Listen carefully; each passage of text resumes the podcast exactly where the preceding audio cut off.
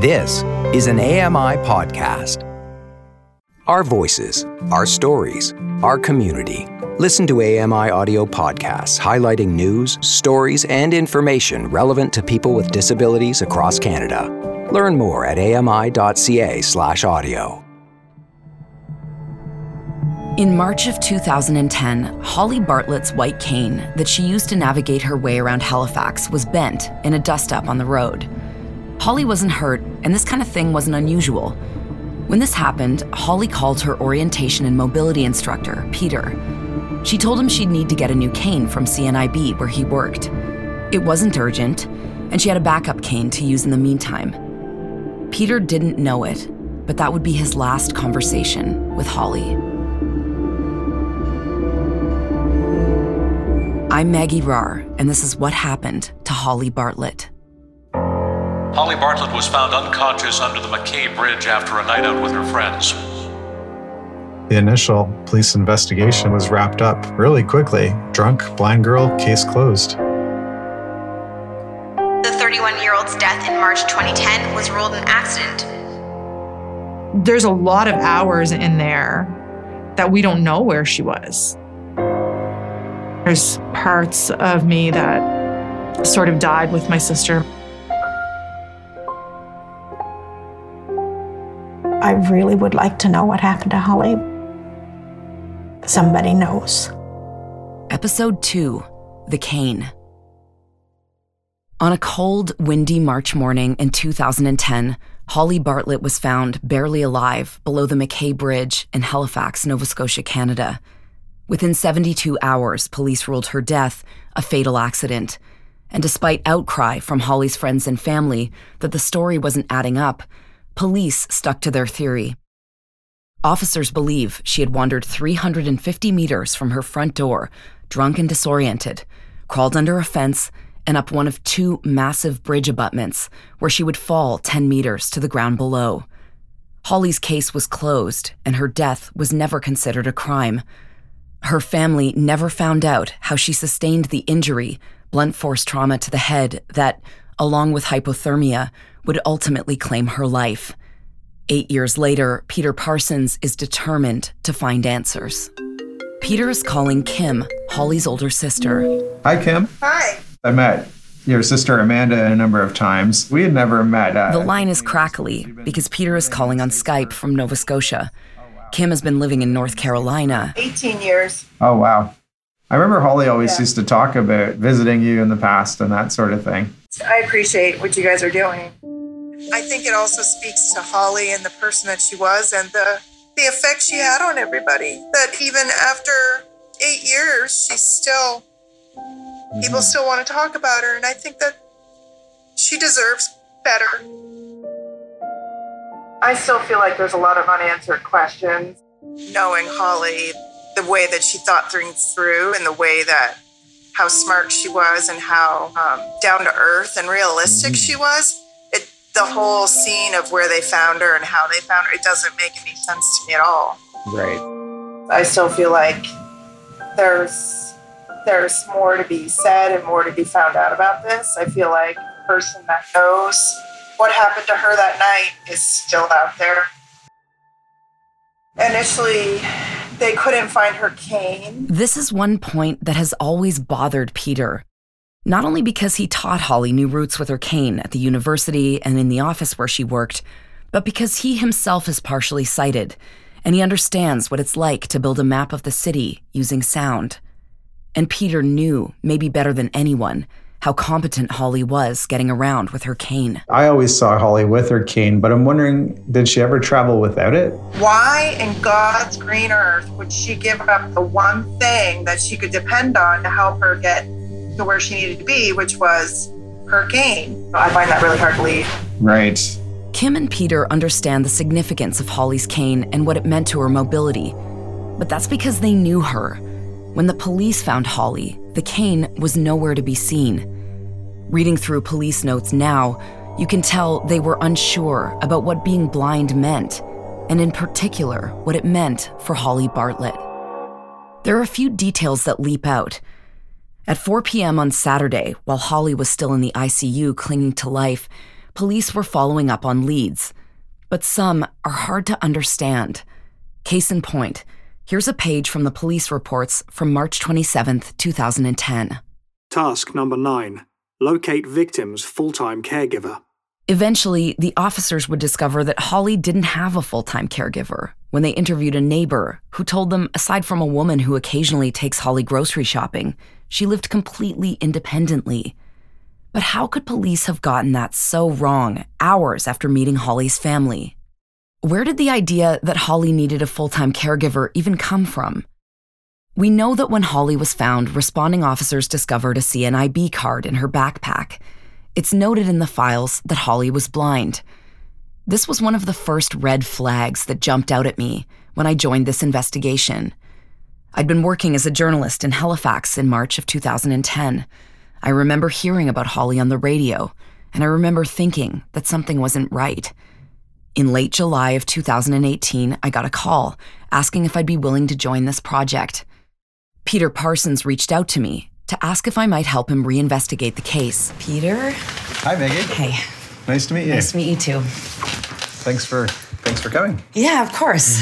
Um, you know, we have our preconceived notions and, and Yeah. wanting to check ourselves as Yeah. well and wanting a fresh set of eyes just to make sure we're covering everything and Okay. and really thought it would be great to have an investigative journalist such as yourself. I had my doubts about joining the project, and I told Peter as much right away. It would be not only unethical, but unrealistic for me to make any kind of commitments to you about advancing this or solving it. But he was very clear. He just wanted information, and I thought maybe I could help him with that.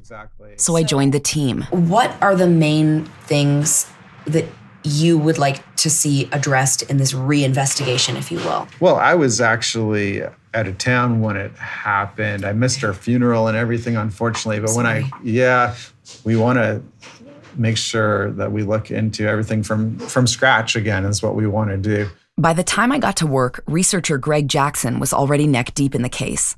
When I showed up that first day in July and walked into the office space Greg and I would go on to share, the room was full of all these images posted up on the wall post it notes with names and dates and theories, pictures of the streets surrounding the entrances to the abutment, and there was a map.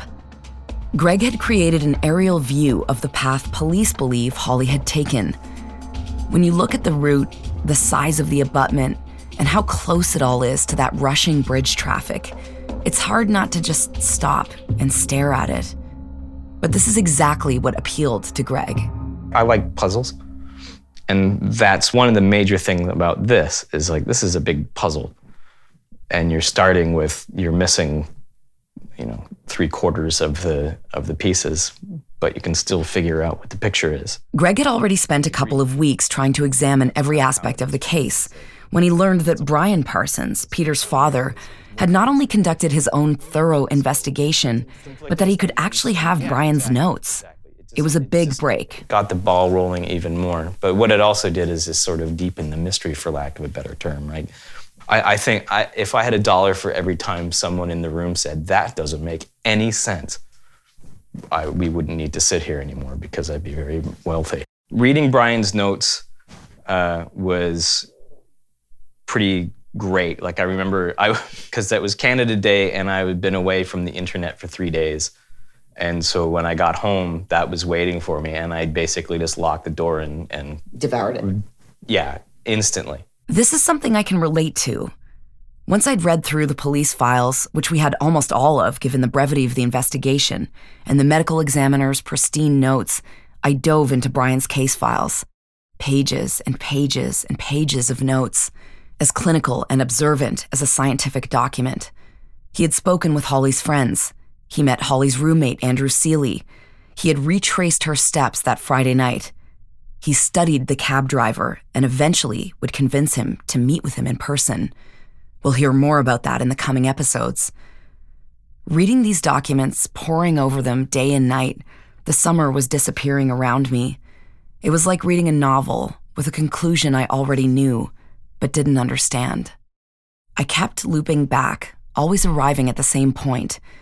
Every question led to more questions.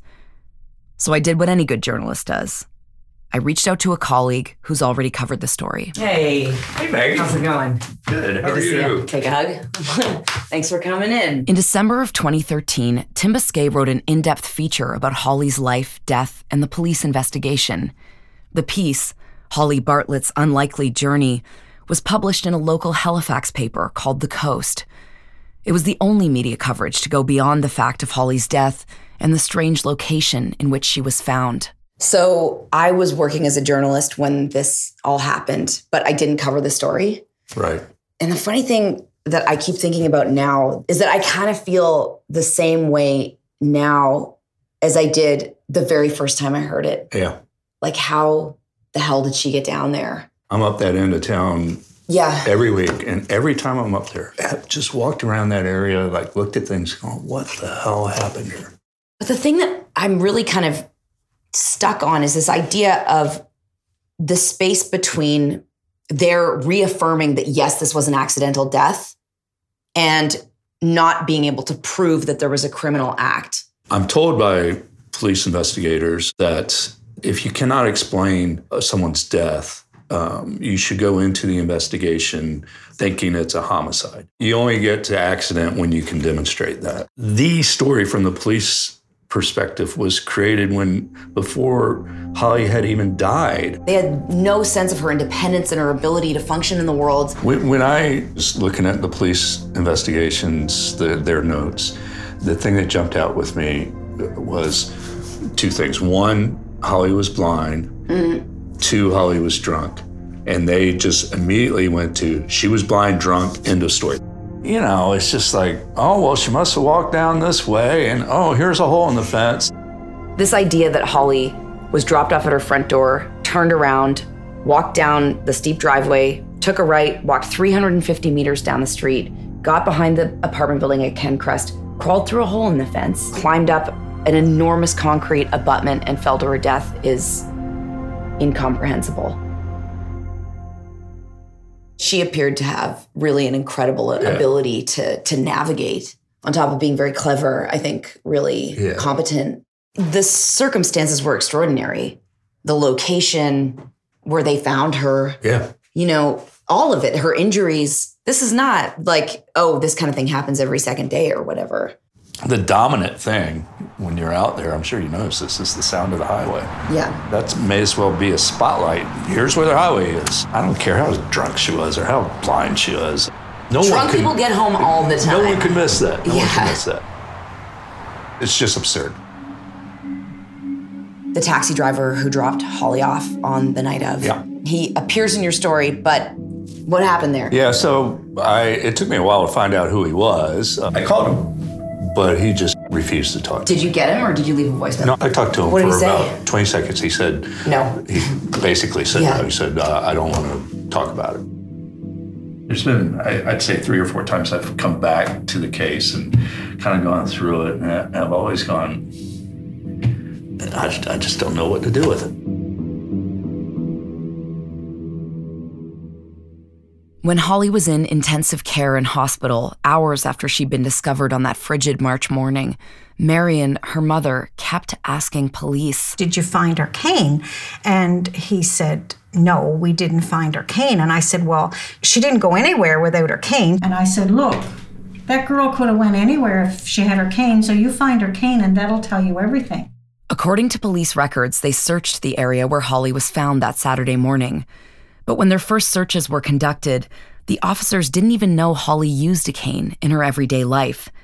In shock and in panic, Marion informed them that Holly would never have gone anywhere without it. They went back to search the area again, this time with a canine unit. Saturday, March 27th, 2010, 11:13 a.m. Attended scene at request of Constable Luck for canine search of area. Areas within and outside of the taped scene were checked. Also checked on east side of fence at east boundary of this location with negative results. Surfaces were generally dry, windy, and minus 6. The dogs searched again later that evening after the scene was formally closed by investigating officers. At 1705, at request of Constable Robinson, there is a 2 feet by 3 feet hole in the fence, but it requires some effort to get through it. specifically for the victim's cane. Both sides of Northridge to Novalea Drive with negative results. Areas above and below it, negative results. Once again, the search turned up nothing. Holly's family was distraught. This is when an old friend of Wayne Bartlett, Holly's dad, enters the picture.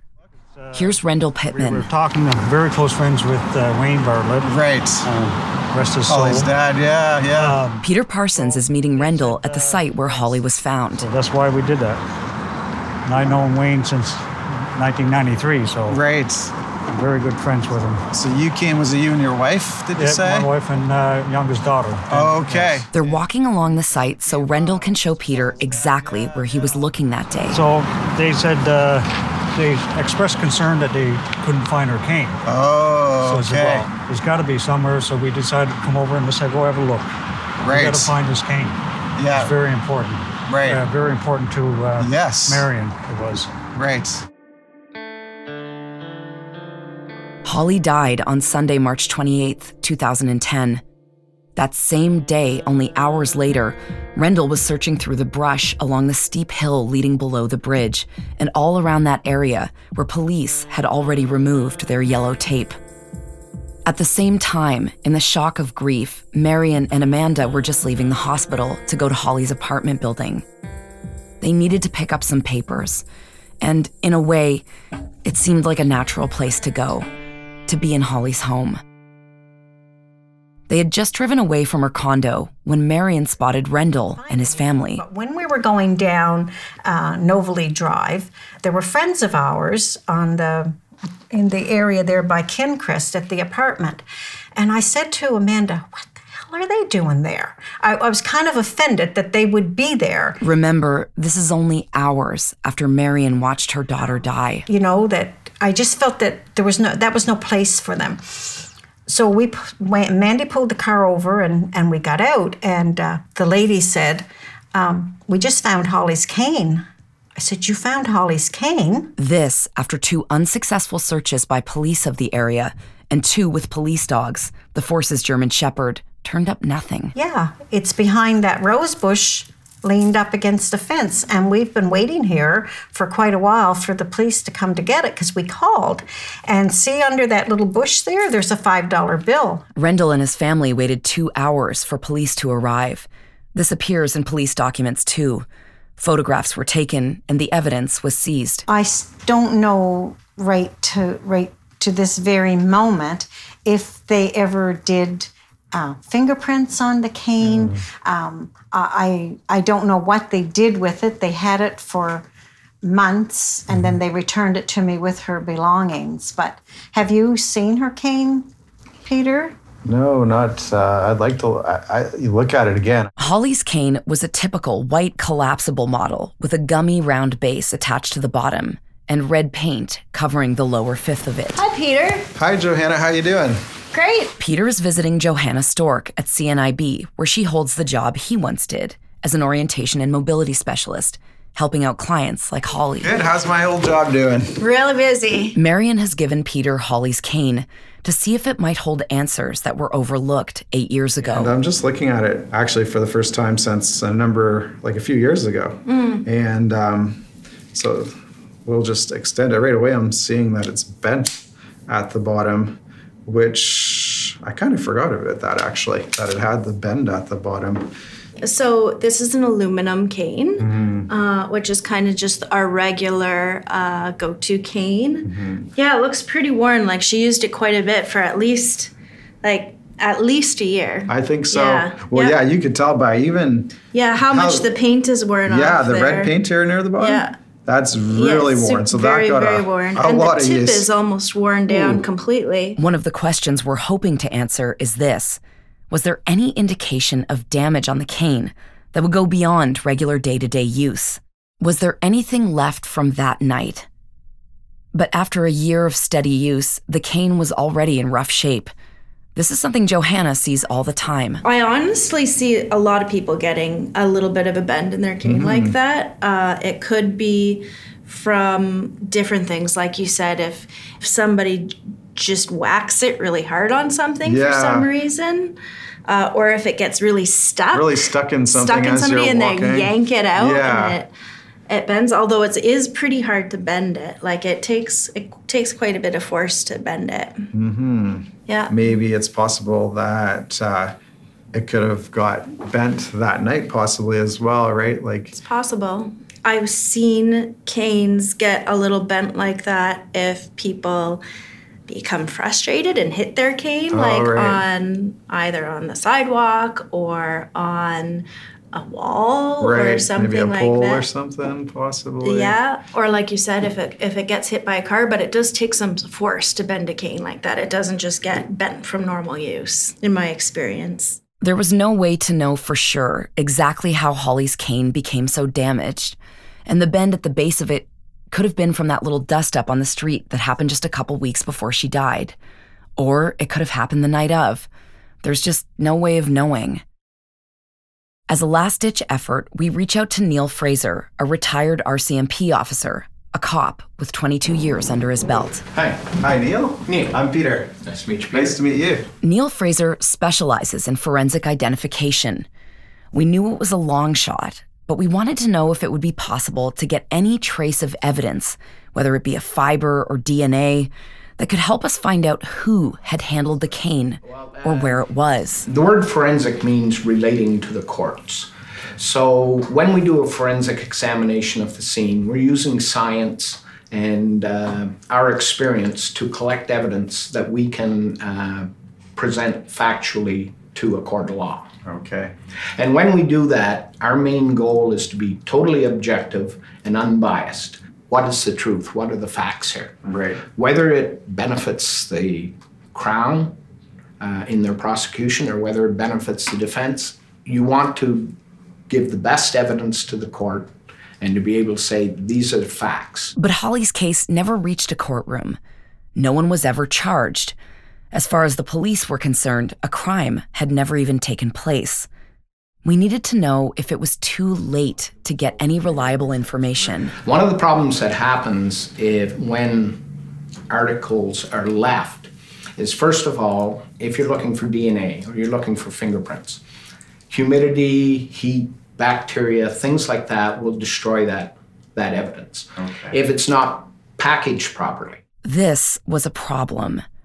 Police had returned the cane to Marion after the investigation was closed. It has to be accounted for. So if there's a period of time of five, six, eight years, hmm. if you cannot show that that has been secured, right, it's basically meaningless. Meaningless. We had the cane, but any hope of gathering evidence from it was dashed. And so once again, we were back to square one, back to sifting through the case files. This is one of the details that jumps out. Holly's gloves. She'd always put them on before she snapped out her cane in every month except July and August. It was a habit, something you wouldn't even think about. But Holly's gloves were found inside her backpack. And the location of the cane itself, standing upright, leaning against a fence, halfway down a very steep hill, in a completely inhospitable space that's inaccessible to the public, behind an apartment building, has troubled Holly's family and Peter for years. Here's Kim. And it was opened. I mean, it was extended and stuck, standing upright. That doesn't make any sense to me. Why would Holly have left her cane there? Why was it out of her backpack? And how could police have missed it when Rendell Pittman and his family came across it so easily? Another problem the fence. It had been replaced in 2012. That hillscape behind the apartment building that was once barren and steep is even harder to get through today because of the overgrowth. Weeds, trees, roots, and shrubs have forced their way up through the rocks, making the walking path extremely challenging, even for a sighted person. Here's Rendell and Peter trying to climb down through the site with rocks sliding underfoot. It's like loose rock here. Yep. We came down around and uh, walked around and basically, and it was right there, right there. Okay. Standing on the fence. Rendell shows Peter as close as he can exactly where he found the cane. Afterward, Peter asks him if he has any photos that he might have taken that day, any images to help piece together the path Holly could have taken. Peter was hoping for pictures of a hole in the fence that police theorized Holly crawled through. But what Rendell found instead was this. Take your time. That's it. Yeah, I found it. I have found Holly Bartlett's cane inside of the fence behind an apartment building. That's Rendell Pittman's then wife, Patricia, narrating on a scrambling handheld video. But she was found on the other side of the fence, and as you can see, this is barbed wire. The police better be doing an investigation on this because that girl, that young lady, this is very, very suspicious to me. Holly Bartlett, as far as I'm concerned, there's foul play involved here because Holly Bartlett was a blind lady. She did not get across this barbed wire fence from here. There's absolutely no way. And get across this bridge. Absolutely no way. No way. And be found way the heck over here. The police better do their investigation because the taxi driver that brought her here is not telling the truth. This is Holly Bartlett's cane and I have found money on the scene as well. Um, this is very, very suspicious, and I truly hope that justice prevails in this situation. Basically, her cane was by looking at that mixed in with trees. So, Mm. like, that time of year, there's no leaves around. Right. Is this something else seen in this video? I'm getting chills watching it. Rendell had forgotten he even had this video. So have the police seen this? No, they have not. They never asked me if we had video or pictures or anything. It, nobody's ever seen these until today. Until today, wow. Yeah. This was a real break. When the tape made its way to the office where Greg and I were pacing the room and running over questions in a kind of extended brainstorm, it was a huge get. That was mind blowing because that's firsthand thing, right? Like that. That we were on the ceiling. Yeah. Seeing firsthand video of one of the big questions, one of the huge this doesn't make sense things. Yeah, the cane is like the MacGuffin. Yeah, yeah, it's it's still nuts, you know. Like and and I had my own theories about how the cane got there and and seeing it firsthand is, is flooring. First, I found the money, and then I found her cane. She went right along here somehow, and somehow Holly Bartlett's body was found on the other side of a barbed wire fence, and her cane was left standing straight up. That is definitely foul play. Rendell's video shows Holly's cane leaning against a fence outside of the locked area where Holly was found. The red base of the cane is visible, but it sits in a nest of thorns surrounding it. It isn't hard to understand Rendell's conclusion. Uh, my thoughts when I saw it, the way it was placed, stood up like that, it looked to me like it was staged. Right. Like, you know, Wow. she would not leave, nor any blind person would leave their cane behind. Right. That's how they see. Right. And you think if you somehow dropped it, maybe it would just be laying more Yeah, randomly exactly, or something. Exactly, yeah. If she had dropped it, it would have been on the ground.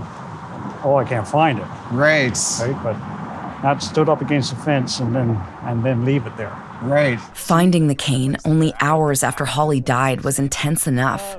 But what happened next made the situation harder for Rendell and his family. And when the police did show up, they uh, were more suspicious about why we were here. Oh, really? I felt more uh, like being investigated. Wow. More so than You just helpful. helped them out. You're Yes. doing and waited two hours, Yes. and now you're feeling more like Yeah, like a, like a victim. like wow. You know that's interesting you say that because when I first called the police to express my concern about like and how it made no sense as Holly's orientation mobility specialist, I felt like on the defensive right from the start, and and uh, you know I remember even asking about like. Did you talk to the cab driver? He's like, well, I was a criminal profiler in Ottawa, and an experienced team of investigators came to this conclusion. And what was another thing? Because I said I was be talking to Holly's mom. Oh, be mindful of mom. Like in other words, you know, don't say things that might make her believe something else might have happened. Or and it's like, wow, I felt defensive. Like I felt like, yeah. So when you described the feeling you had, I had a similar feeling. Yes, yeah. And we had to actually fill out a paper saying why we were here, what we were doing here. And, okay. You know, like how we knew the bar, the, the Right. And, and everything. Like, Right, right. Like, Well, thankfully you were here and found it, Yeah, right? exactly, That's right. a key detail Yeah. that they missed. Yes. Rendell's discovery only hours after Holly died was deeply unsettling for Marion, but her questions surrounding the cane have yet to be answered. Here she is discussing it all with Brian and Peter. It begs the question where did her cane come from? How come her cane wasn't there at 5 o'clock on Saturday, mm-hmm. but at 5 o'clock on Sunday, it was there in plain view? You wouldn't have needed a canine unit to find it that day. No, you wouldn't. No. Would you? Well, I was told at the hospital the day before that they had all that area taped off with yellow tape that they were investigating it. But how is it that Halifax police, a dog, and all these experts were there and they didn't see this and these two people who've never done any investigative work had they had they had no idea where Holly where they found Holly. They really didn't. But if somebody dropped it there afterwards, why would they have put it so visibly? Yeah, because if you wanted to get rid of it, you could have gotten rid of it in a lot of places that it would have never been found. That's right. Right? And that cane, if it was that visible, should have been spotted. Yeah. What Brian said stuck with me. If the cane really was sitting there all day Saturday, that entire night, and the next morning, wouldn't somebody have seen it? We had to go back and find out.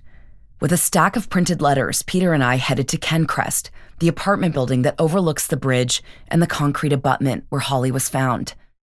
It felt like a long shot, but we had to find out if anyone was still there who lived in the building back then, and if they'd seen or heard anything that night.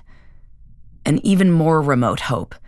Maybe someone was seen with Holly's cane that Sunday.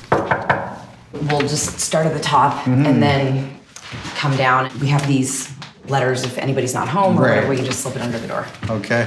Did you see this the content of this letter? Very, very briefly. The title is just What Happened to Holly Bartlett. Mm-hmm. Hello, we're a group of journalists and concerned citizens who are trying to find out new information about the death of Holly Bartlett in March of 2010. Holly was found in the morning of March 27th in front of the north abutment below the MacKay Bridge. If you have any information at all, no matter how small, please would you contact us at the number below? We knocked on every single door on the top floor. It was in the middle of a heat wave, and the building was really, really hot. Behind some doors, we could hear fans buzzing, but almost no one answered. And those that did didn't live in the building in 2010. In fairness, it was in the middle of the day. That's why we left the letters. We're looking for people that lived here in 2010. I do know people that lived here then. You do? Oh, okay. Yeah, Okay. so I could, I don't know if they know anything, but I could get in touch with her now. Thank you so much. You're welcome Really very appreciate much. it. Okay. You didn't happen to live here in 2010, did you? No. Did you happen to live here in 2010? No. We'd gone through almost the entire building and hadn't found anyone who was there or anyone who remembered anything.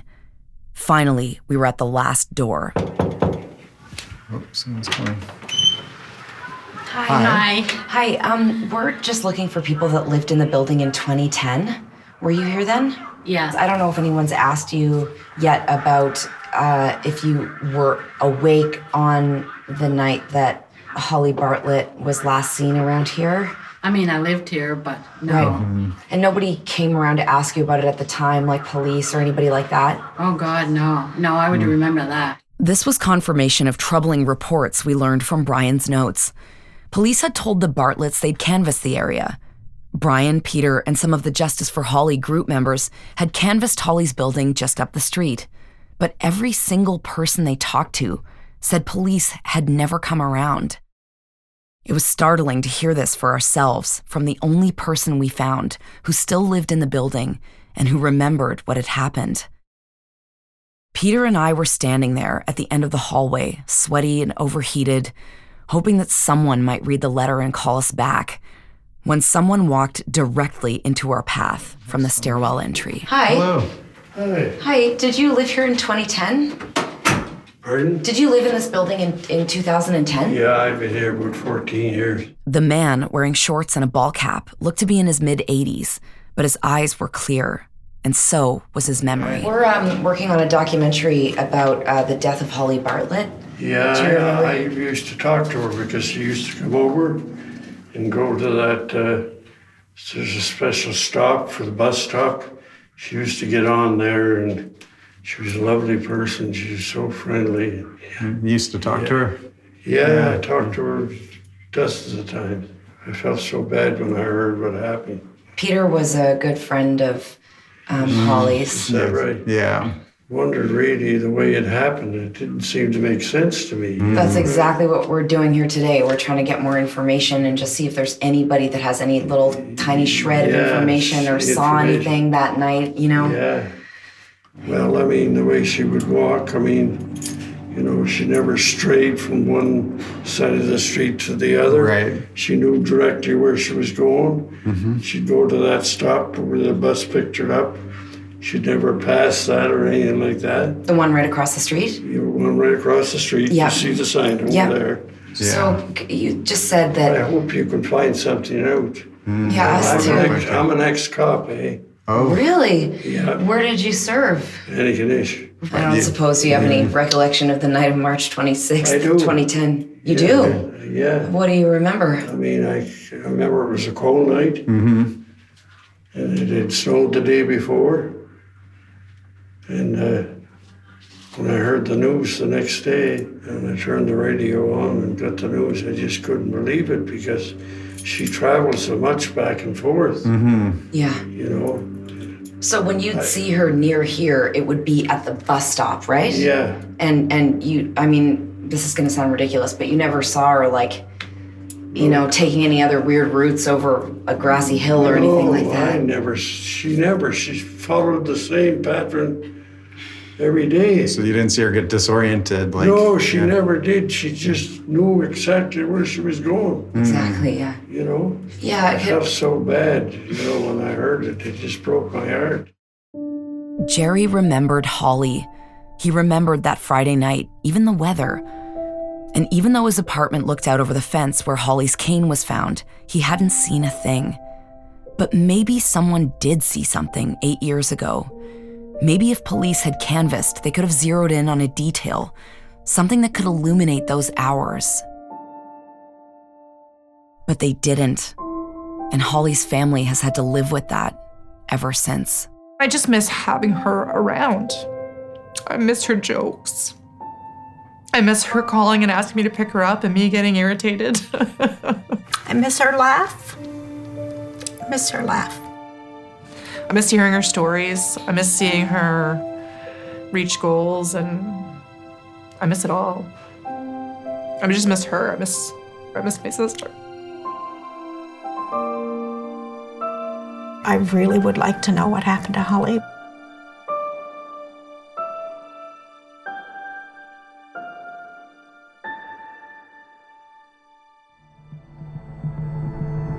On the next episode, we seek help from an expert who can explain Holly's injuries.